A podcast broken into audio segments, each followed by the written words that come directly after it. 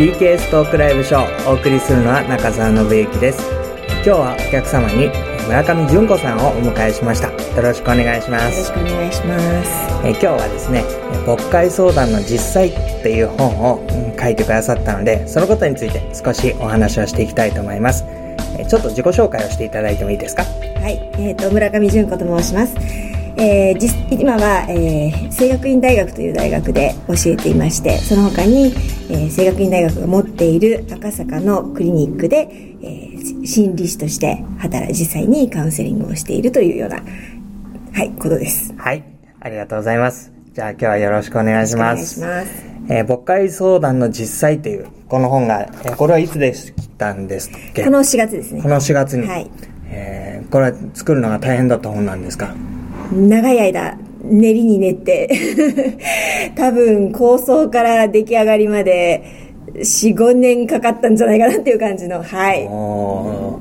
それはこうどんなきっかけで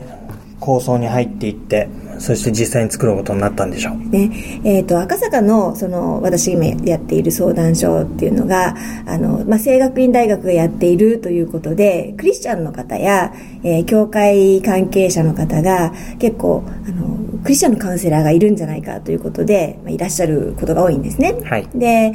その中でやはりまあ、もちろん普通のあの一般のカウンセリングセンターで行われるようなカウンセリングもあるんですけれども教会の中で特有のとかあるいはクリスチャンとして特有のこういろいろな葛藤を持っているとか、えー問題を抱えているっていうこうケースがいくつもこう重なってまして。で、まあ、藤掛先生とあの小渕先生というお二方とご一緒にこの本書かせていただいたんですけどその3人で話をした時に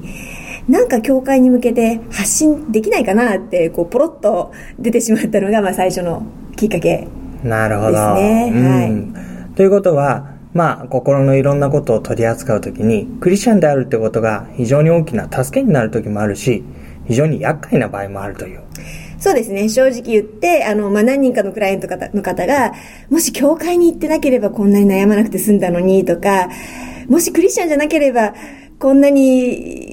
大変じゃなかったのにっていうことをおっしゃったりもするので、もちろん、あの、神様の助けがあるとか、こう、クリスチャンだから、あの、助かってるっていう方もたくさんいらっしゃるんですけども、両方の、やっぱり部分があるねっていうことで、そのこともやっぱり発信していくって大事かなというふうには、私は思ってます。はい。で、教会の牧会相談ということで、まあ、主に牧師とか、えー、まあ、教会のリーダーたちでしょうかね。はいそういう方々が人の相談に乗る時の実際はいということが書いてあるのかな。そうですね。はい。一番の問題意識っていうのはどういうところにあるんでしょう？問題意識。えー、発想は、やはり、あの、まあ、私と、あれ、藤藤掛先生、えー、小渕先生は、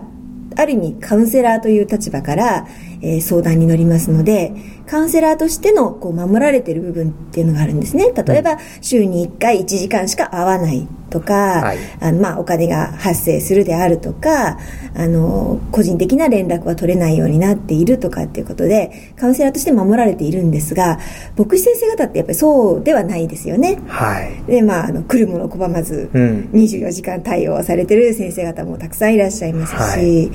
で、いや、今はもう時間だからさようならっていうわけになかなかいかないと。うんうんそうすると、カウンセラーができることと、あるいはしていることと、牧会者ができること、すべきこと、あるいはしなきゃならないことっていうのが違うんじゃないかうんっていうことがあのやっぱり一番の問題意識としてはありまして、うんじゃあ、まあ、カウンセラーができることを求めてもそれはもちろんしょうがないことなので牧師先生たちあるいはしあの教会のリーダーの方々が実際に今いる現場でどうやって少しでもあのご自身の健康も保ちつつ相手の方にも役にが立てるのかっていうことをそれを中心に考えようっていうふうなことが問題意識ですね。その時に一言で言うと、え ー教会の役割。まあ、専門家カウンセラーがいる時に、はい。教会の役割とか、まあ、牧師、信徒リーダーたちの役割っていうのは、一言で言うと、どんな役割なのいや、一言じゃ言えないですね。いや、言ってくださいよ。せっかく本書いたんだから。いやいや、あの、本を読んで、あの、それぞれが答えを出してください。ああ、そうか。そう。まあそうですね。あの、結局、牧師先生方によっても、あるいは教会によってもそのスタンスって違いますよね。はい。で、あの、ぼ牧師先生の中には、もう私は、あの、そういうカウンセリングとかはいたしませんというふうにおっしゃる方もいらっしゃいますよね。うん。で、あるいはもっと、あの、すごく本格的に学んでらして、私は牧会相談が、あの、まあ仕事のメイン的な、まあもちろん牧会の一部としてですけれども、あの、そういうふうにお考えになる先生方もいらっしゃるので、こうあるべきというのはなかなかこう、言えない。うん。じゃあ自分なりを見つけてくれという。そうですね。はい。その助けになることが書いてある。それを願って書きました。ははい。そもそも、あの、牧師は、人の話を聞いて相談に乗ってアドバイスをして助けてあげるもんだっていうのは、そういうイメージってどっから来るんでしょうね？い。うーん。どこから来るんでしょうね。あの、進学校でそういうふうに教わるんですかね？うーん、なんかいい牧師っていうのは、なんかそういう感じが、イメージがあるような気がするんです。そうですね。うーん。で、それって多分カウンセラーとか、実際には精神科医とか、そういう方々が専門にきちんとしてることで、あの、あんまり牧師ができるようなことじゃないんじゃないかと思ったりもするんですが。うん。多分、やっぱり役割が違うんだと思うんですよね。で、カウンセラーのところに行く、あるいは、あの、精神科医のところに行くっていうのはすごくやっぱりハードルが高い。うん。でも、うちの牧師が、もしかしたら話聞いてくれるかもしれない。ちょっと、先生話聞いてくださいっていうふうには、わりかし、こう、気軽に行けるというところで、こう、やっぱニーズが違っているのかな。あるいは入り口が違うというか、うん、多分牧師の方が広く、あの、間口があって、えーいろいろな問題をこう拾うことができる逆に言うとカウンセラーや精神科医っていうのは自分のところに来てくれないといくら問題があってもそれを拾うことができない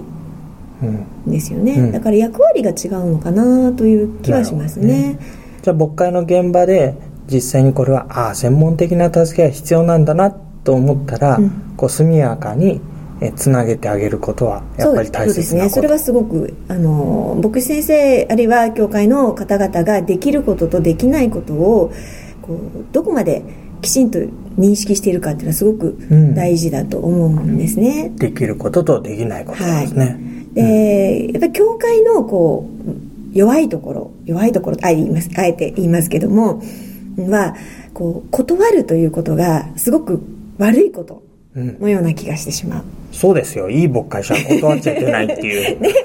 もうもう時間だからもうこれでお話を終えましょうっていうのはやっぱり悪いこと、はい。愛がないそう。というようなこうイメージがすご気が引けますよ。くありますよね。でも実はそうではなくてこう延々と話を聞き続けることが果たして本当にその方にとっていいことなのかどうかっていう場合もあるわけですよね。うん相手のために。そうですね。まあもちろん、あの、自分のためでもあるんですけど、自分が疲労してしまって、うんあの、本当に人の役に立てないっていう部分もあるので、うん当然自分のためっていう部分もありますけど、んでも一義的には、やはり相手の方のために、うんあの、いつまでも、なん、すべてのことをこう、い聞いて聞いて聞いて聞いて受け入れるっていうことが、必ずしもベストではない。ほう。うん。うん時にはこれがおしまいだよ。これでおしまいだよ。ここまでね。っていうふうにこう枠を決めてあげることで保たれるっていううん。その方の心の状態っていうのがあるんですよね。はい。うん。だからそこはやはり断ること断るというかこう枠を作るというか、うん。そこはあの相手の方にとってもすごく必要なこと。なるほど。なんですよね。うん。でもやっぱ教会の中ではなかなかその枠ができないので、そこのこう大変さっていうのはすごく実際に牧会されてる先生方のお話聞いてもあ本当に真夜中に電話かかってきても今はもう本当に携帯電話なんかどこにいてもつながりますからね、はい。だからそういうのでいつどこにいてもあの電話かかってきてうん。対応しなきゃいけないとか、あのもちろん必要な対応はありますけれども、うん、うん、でもどこかでこうここはここまでねとか今日は終わりねまた明日いらっしゃいとか、うん、そういうふうに、うん、決めてあげる断るっていうこともすごく大事なことなんですよね。はい。じゃあ牧師先生によっては携帯を2つ持ってこっちはまあいつかかってくるかわからないけれども夜中は取らない相談用の電話みたいな。でこっちは家族との、まあ、24時間緊急の時には必ず取るという電話とかまあ、そんな場合もあり得るのかもしれない、ね、あるんじゃないですかね、うん、あの境界線を引くという意味では、はいはい、うん。あの多分一つの難しさにこう自分自身がやっぱり助けるものでいたいっていう、うん、そのイメージから抜けられないっていう部分と、もう一つは周りの目、うん、やっぱり教会の方々が牧師先生はよく話を聞いてくれる人だとか、あの愛のあってっていうねことをこう感じているプレッシャーとして感じているとこうなかなか断ってる自分を人に見られたくないとか、うん、あの電話かかってきてもねあのいやその日はダメなんですって自分だけだったら言えるかもしれないけど、うんうん、そこで教会の人が聞いてるといいですよって言わなきゃいけないかなとか そういうのはどうなんでしょう？そういうのはやっぱ周りからのプレッシャーっていうのはあるんですかね。うんあるような気がする。うん、まあそういう意味でも教会としてあるいは全体としてあのやはり枠を決めることが悪いことではないということは知ってほしいなっていうのはすごく思いますよね。あ、教会もそれを理解して、はいはい、やっぱり牧師のできる範囲ってここまでなんだと。ね。うん。うんうんで、牧師先生にやはり夜休んでいただくことは必要であるから、はい、まあ、例えば、本当に緊急の時以外は10時以降は電話しないようにしましょうとか、はいはい、うん、なんか、まあ、暗黙の了解かもしれませんけれども、うんうんうん教会の側も牧師に期待しすぎないっていうことはすごく必要ですよね。はいはい、もしかしたら役員会やそういったものは、うん、逆に牧師を守るためにそう牧師本人はね言いづらかったりすると。そうですね言いにくいですよね。はい。じゃあもううちはこうしましょうと言ってあげたらいいのかもしれないですね、そうですね。ですからあのこの本はもちろん一番最初はその牧会者のためにっていうふうにこう考えてはいたんですけれども、うん、でも教会の方や特に教会のいろいろな責任を負っている方々が読んでいただいてあ牧師先生にはこういうふうに働いていただきたいというその教会なりのイメージみたいなのを作っていただけたらいいなっていうふうには今思っていますね。なるほど。はい。なので、皆さんぜひお買い求めくださいっていう感じなんですけど。はい。はいえっ、ー、と、もう少しこう違う角度の問題で、はい、こう専門家と牧会者との関係っていう意味では、うん、まあ今はあんまりないのかな。昔はカウンセリングに任せるっていうのはね、うん、なんかこう信仰の領域のことを、こう牧師が、まあ、対応できなくなった、うん、えー、医療の人に回した、はい、なんか牧師何やってんだろうとか、えー、クリスチャンカウンセラーって、えー、一体何やるんだろう、みたいな。今は回んないんですかねそういうのはねもう。うんまあ、少なくともうちに来る場合にはもうその段階は抜けてるので、ねうんうん、だからそういう問題そういうふうに言われてなかなか実際にはまだそ専門家に相談できてないあのクリスチャンの方々っていうのは一定数いると思いますが、うん、少なくともまあ、うちに来るようなあのクリスチャンの方々っていうのは比較的あの牧師先生にも相談をしてここを勧められましたっていう方もいらっしゃいますし、うんまあ、中には牧師に内緒ですっていう方もいらっしゃいますけれども、うん、はい、だいぶその辺は少しこう緩く緩くというか逆に、うん、逆にやはりそこは専門家にっていうもう振られすぎちゃうようなところもあるんですけれども、うん、はい。それはやっぱりもう実際に心の病なり、うん、えー、教会では対応できなくなることがたくさん出てきたっていうのが大きいあるんじゃないですかね。うん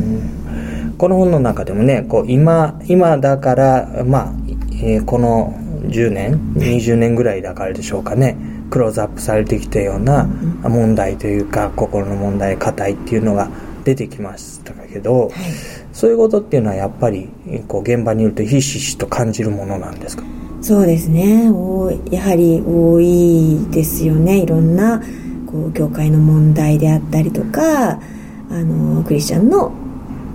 まあ、心の病気っていう部分ももちろんあるでしょうし、人間関係のこう難しさとかトラブルとか、あの本当にいろんなケースがたくさん。あるなっていう感じはしますね、依存症のこととか、はい、まあ、グリーフケアのことも出てましたけれども、こうやっぱりクリスチャンにはクリスチャンなりの取り扱い方がある、うん、それともほぼ一般的でほんのちょっとクリスチャンっぽい取り扱いがあるその辺はどうでしょう？難しいですね。あ原理原則は私はあの一般と何何ら変わりがないというふうに、うん。私は認識しています。同じ人間だからってことで、はいはい、はい。うん、ただ、えーと、やはり信仰という基盤であったり神様との関係っていう部分では、うん、あの一般の方々が持っていない側面はありますよね、うん、うん、ただそこを前面に出してだから例えばカウンセリングはクリスチャンのカウンセラーじゃなきゃいけないとか、うんうんうん、それは私はないというふうに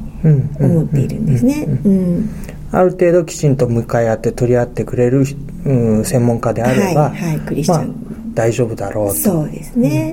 うん、よくあの本当に遠いところからあのここにクリスチャンのカウンセラーがいるからって言って来てくださる方がいるんですけれどもでも例えば新幹線に乗っていらっしゃるまあ、1回はいいですけれども、うん、それをじゃあ毎週続けてあるいは月に1回続けていらしてくださいねっていうのは、うん、なかなか辛いですよね、はい。はい、でそれだったら地元であのご自身が信頼できる